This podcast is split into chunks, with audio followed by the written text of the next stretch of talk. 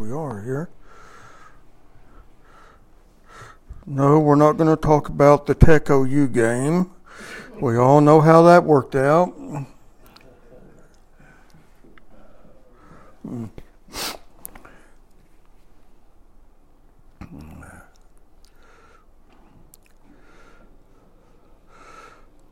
Well, in the last several times that we've been together, um, I don't know if you've noticed, but I've I've tried to cover about every angle of the cross that we possibly can.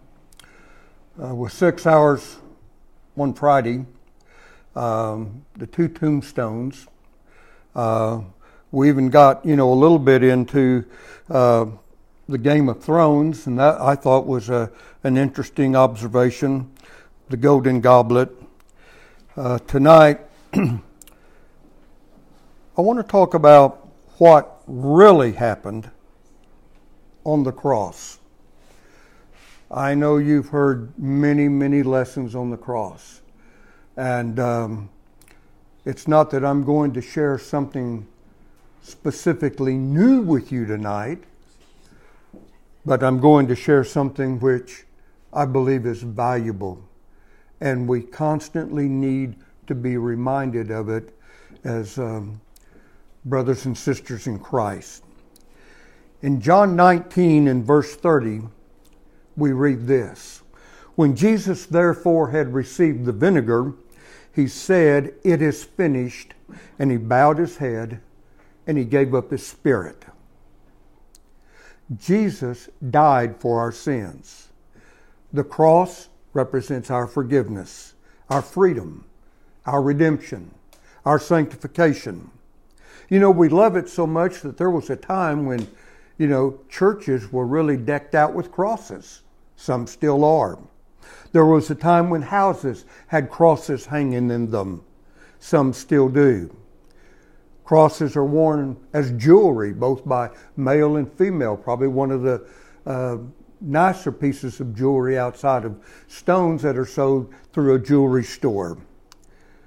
But the picture of the pure Lamb of God hanging on that cross that we deem so precious, what we really see is the unthinkable.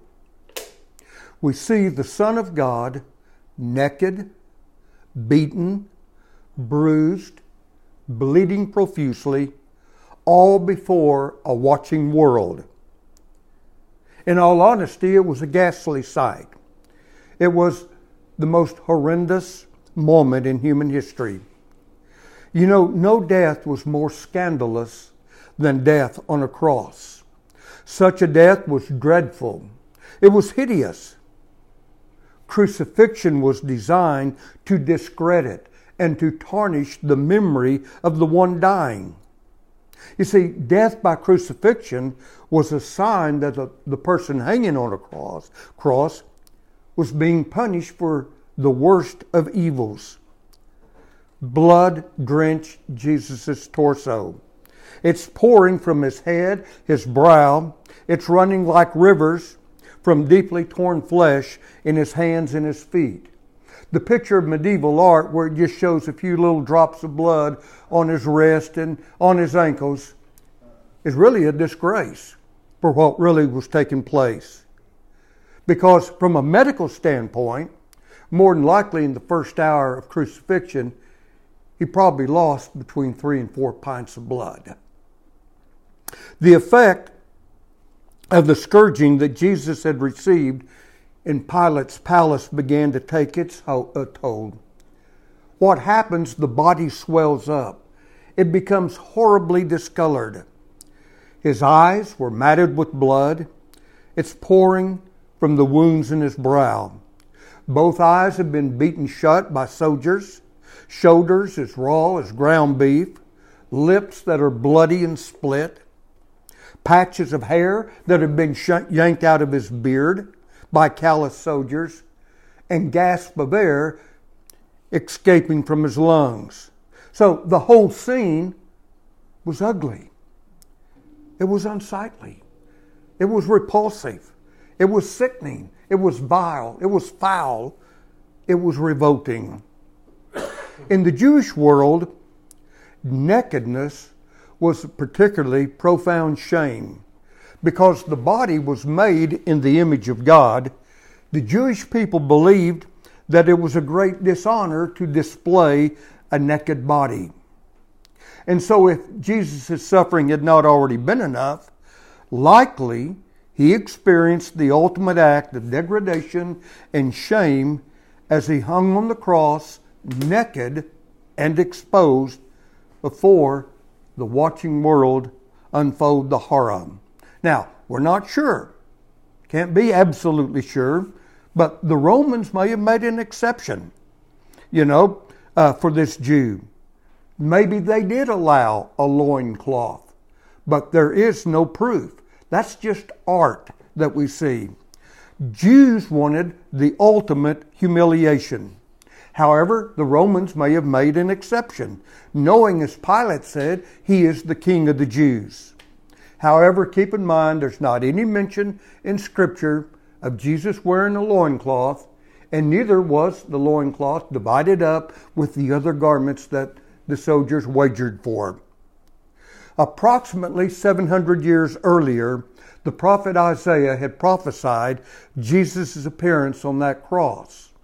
That prophecy begins in Isaiah 52 and verse 14. The prophet wrote with a sense of horror. He said, As many as were astonished at thee. His visage was so marred beyond that of any man, and his form more than the sons of men. What's that saying? It's saying that he was unrecognizable. Further conformed in Isaiah 53, beginning in verse 2. He hath no form, he hath no comeliness, which means that he no longer had any natural beauty. He no longer had natural appearance. And when we shall see him, there's no beauty that even we would desire him. One translation says that his appearance was so disfigured beyond that of any human being, and his form marred beyond human likeness.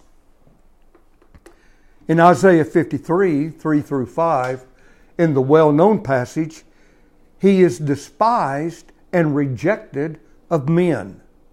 He was a man of sorrows. He was acquainted with grief, and we hid, as it were, our faces from him. He was despised. We esteemed him not. Surely he hath borne our griefs and carried our sorrows, and yet we did esteem him stricken, smitten of God, and afflicted. But he was wounded for our transgressions, he was bruised for our iniquities, and the chastisement of our peace is upon him, and with his stripes we are healed.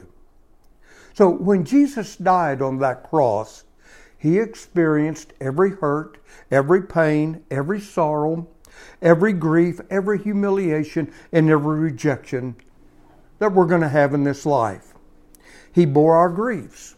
You know, we've all lived long enough to find out that life is filled with grief.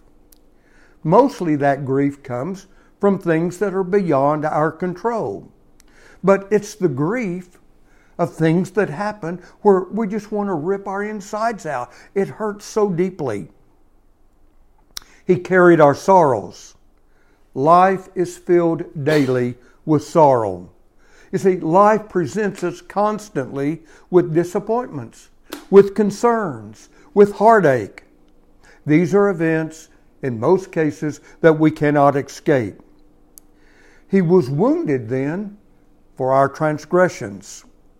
On every one of our sins is written His name.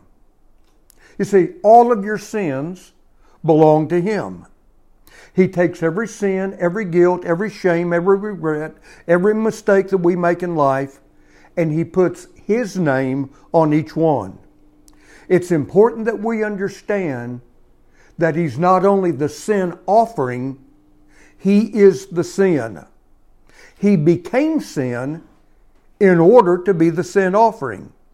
So, on every one of our sins, He's actually removed our DNA and He has engraved His. He was then bruised for our iniquities. What does bruising come from? Well, it's usually the result of experiencing something painful. You see, bruising, though, often sets in hours later. And where bruising occurs, well, the pain increases from the slightest touch. If you've ever seen accident victims or you've seen victims of domestic abuse, they often require large dosage of pain medication that's due to the bruising and the internal injury. Then he was chastised for our peace. The chastisement means to punish by beating. It doesn't mean a rebuke. Then he was scourged for our healing, which is to whip as punishment by flogging, by flogging severely, and the intention is to inflict severe suffering. So, as Jesus approaches death, the Bible tells us that they gave him vinegar to drink mingled with gall in Matthew 27 and 34. A man who was going to be crucified, he could request our narcotic mingled together with wine, which would alleviate the pain from the crucifixion. But in all honesty, it wasn't given to alleviate the pain, it was given to extend the period of suffering so that people could endure it even longer. If you recall, when Jesus had died at 3 o'clock in the afternoon after six hours, the high priest was concerned because most didn't completely die for eight hours. So that was the purpose in giving them the narcotic, so that the pain could continue on.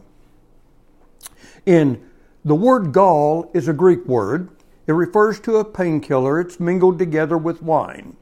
So in John 19 and 30, when Jesus therefore had received the vinegar, he said, It is finished. And he bowed his head and he died. I want us to focus on those three words. It is finished. It means to bring to conclusion. It means to complete. It means to accomplish. It means to fulfill. But the Greek word telos means something has arrived at completion, at maturity. And there are four uses of the word. And it's very important in understanding, I think, John 19 in verse 30. This word has great significance with the defining moment of Christ's sacrifice. It was not Jesus saying he was finished. You know, there's many people believe that. He's finished. He's going to die. But he was declaring the completeness of his finished ministry, of his finished purpose. And it's that that I want to explain. Number one, this was Jesus' declaration that he had finished the work that the Father had sent him to do. The work now having been fully completed, Jesus bows his head and dies. When a servant was sent on a, sent on a mission, he then later returns to his master, and he would say to his master, Tetelestai, meaning to his master, I have done exactly what you sent me to do or I've done exactly what you requested. The mission is now complete. The mission is accomplished. It was like when Abraham sent his servant to find a wife for Isaac. In that moment when Jesus cries out, It is finished, he was declaring to the entire universe that he had faithfully fulfilled the Father's will and that the mission was now accomplished. No wonder he shouted. This was the greatest victory in the history of the human race. He had been faithful to the assignment that the Father had given him, even in the face of unfathomable challenges. But now the fight is over, and Jesus could cry out to the Father, Father, I have done exactly what you asked me to do. The mission is accomplished. The second use of the word tetelestai, it was the equivalent of the Hebrew word spoken by the high priest when making the yearly offering on the Day of Atonement. That was the day when the high priest, under fearful trembling, would enter beyond the veil of the Holy of Holies and offer up the blood of sacrifice for the annual remembrance of sins. You see, when Jesus hung on that cross, he was both lamb and high priest. And so, in that holy moment, as our great high priest, Jesus offered his own blood for the permanent removal and the blotting out of sin. He offered up the perfect sacrifice, of which every Mosaic sacrifice was a type and a symbol. And in that instant, there remained no more need of offering for sin. So when Jesus entered the holy place and he offers his own blood, a sacrifice that was so complete that God never again would require the blood of lambs for forgiveness, so stated in Hebrews 9 and verse 12. Neither by the blood of goats or calves, but by his own blood, he entered once into the holy place, having obtained eternal redemption for us. Thus, when Jesus said, It is finished, he was declaring the end of sacrifice because the ultimate sacrifice had finally been made. Atonement was completed. It was perfected. It was fully accomplished. It was done once and for all. Finished forever. Now, we live in a time in which many believers and churches no longer really believe in the atonement. There are churches where the blood of Jesus is never mentioned. Well, what do they do? Oh, they sing Jesus loves me. And then they believe somehow that that's the story of redemption. It is a damnable heresy to deny the atonement. To deny the atonement is to make the cross just another criminal being executed. Then, number three, in a secular sense, the word tetelestai was used in the business world. It was used to signify the payment of a debt. You see, when a debt had been fully paid, the parchment upon which it had been recorded, well, it was stamped with the word tetelestai, which meant the debt had been paid in full.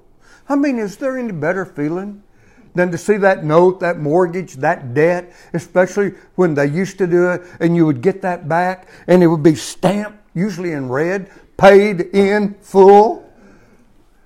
I mean, what a document. I mean, got to be the best feeling in the world. So, this means that once a person makes Jesus the Lord of their life, they personally accept his sacrifice, repenting of their sins, no debt, of sin exists for that person any longer. Well, what happens to the debt? The debt is blotted out.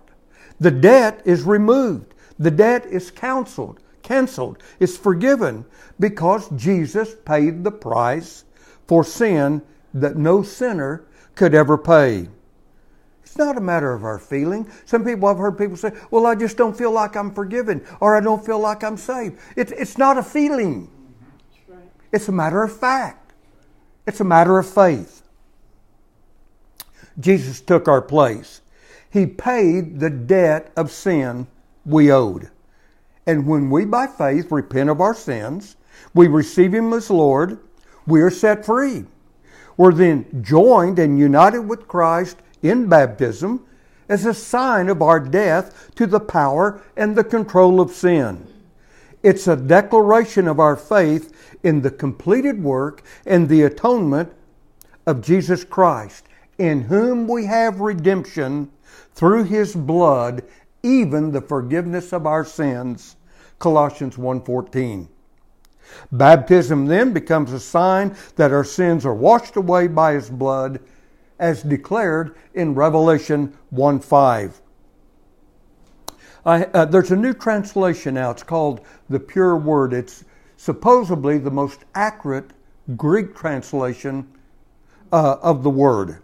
So I look up Revelation 1 and 5, and this is what it, how it reads You washed away our sin nature and sins in your blood. Can you make it any clearer than that? Revelation 1 5, the pure word. So when Jesus uttered those words, it is finished, he meant it. It was the declaration that the debt of sin is paid in full. Number four, when Jesus declared it is finished, he had reference to a new covenant. It was the turning point in the entire history of mankind. At that moment, the old covenant was nailed to the cross. The new covenant began. The Old Testament did not cease. It is understanding that the cross was the great divide in human history. So when Jesus cries out, It is finished, he was shouting that the Old Testament system of sacrifices had ended and a new covenant had begun, as prophesied in Jeremiah 31 31 to 34. So, in that divine moment, all the Old Testament prophecies about Jesus' ministry were fulfilled. The justice of God had been fully met and satisfied by the Lamb of God. At that moment, 3 o'clock p.m., the veil of the temple is rent from top to bottom. The sacrifices of the Old Testament are permanently terminated, for the perfect sacrifice had laid down his life for the salvation of mankind. Jesus' uh, mission was accomplished, and thus he cried out that his task was complete. So never forget, because Jesus was willing to offer his own blood for the full payment of our sinful debt, we are forgiven, utterly debt free, justified. Jesus wrote the check for our salvation. We endorse it. I mean, that's a sign of our faith. We accept it, we receive it. We believe and we accept the divine work on our behalf, and we deposit the check. The guilty are thus pardoned, and they are they're more than pardoned, they are acquitted. Paid in full has been stamped, has been engraved on our sinful record because Jesus paid the price for our redemption with his own blood. Our sinful record is expunged. It's not just forgiven. We're made righteous.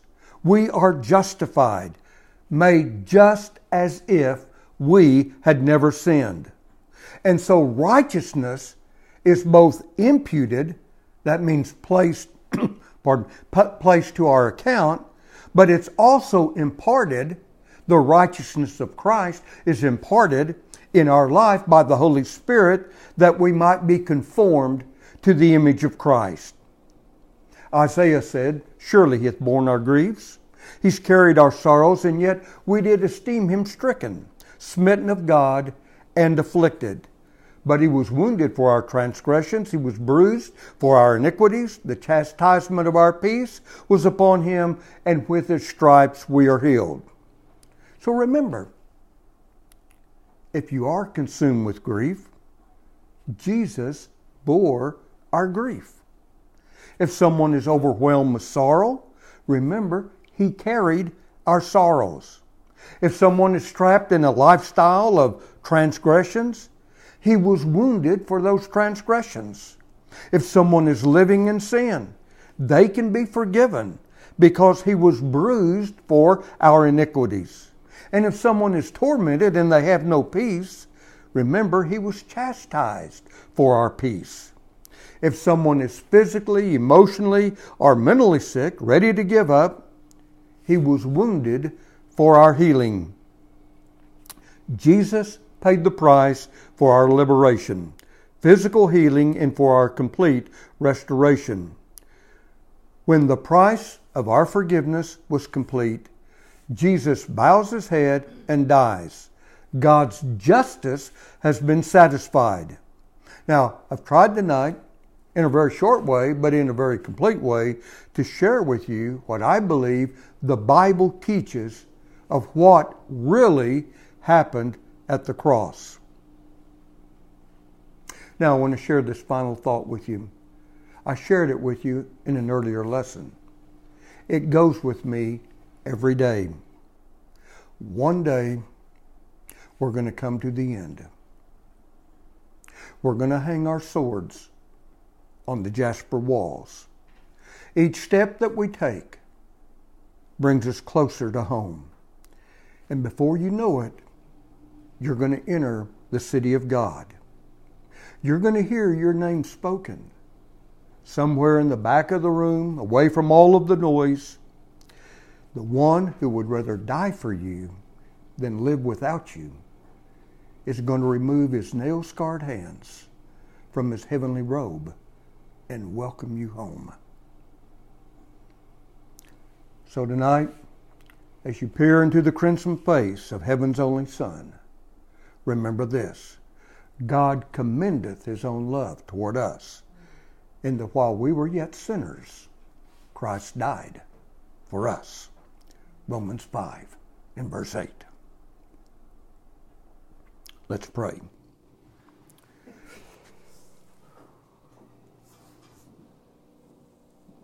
My wonderful Jesus, when I survey the wondrous cross on which the Prince of Glory died, I'm left speechless. What a debt we owe for your unsearchable riches. Your love for us is it's beyond my imagination. It's limitless. It's infinity. I give myself to you. I accept your unconditional love for me.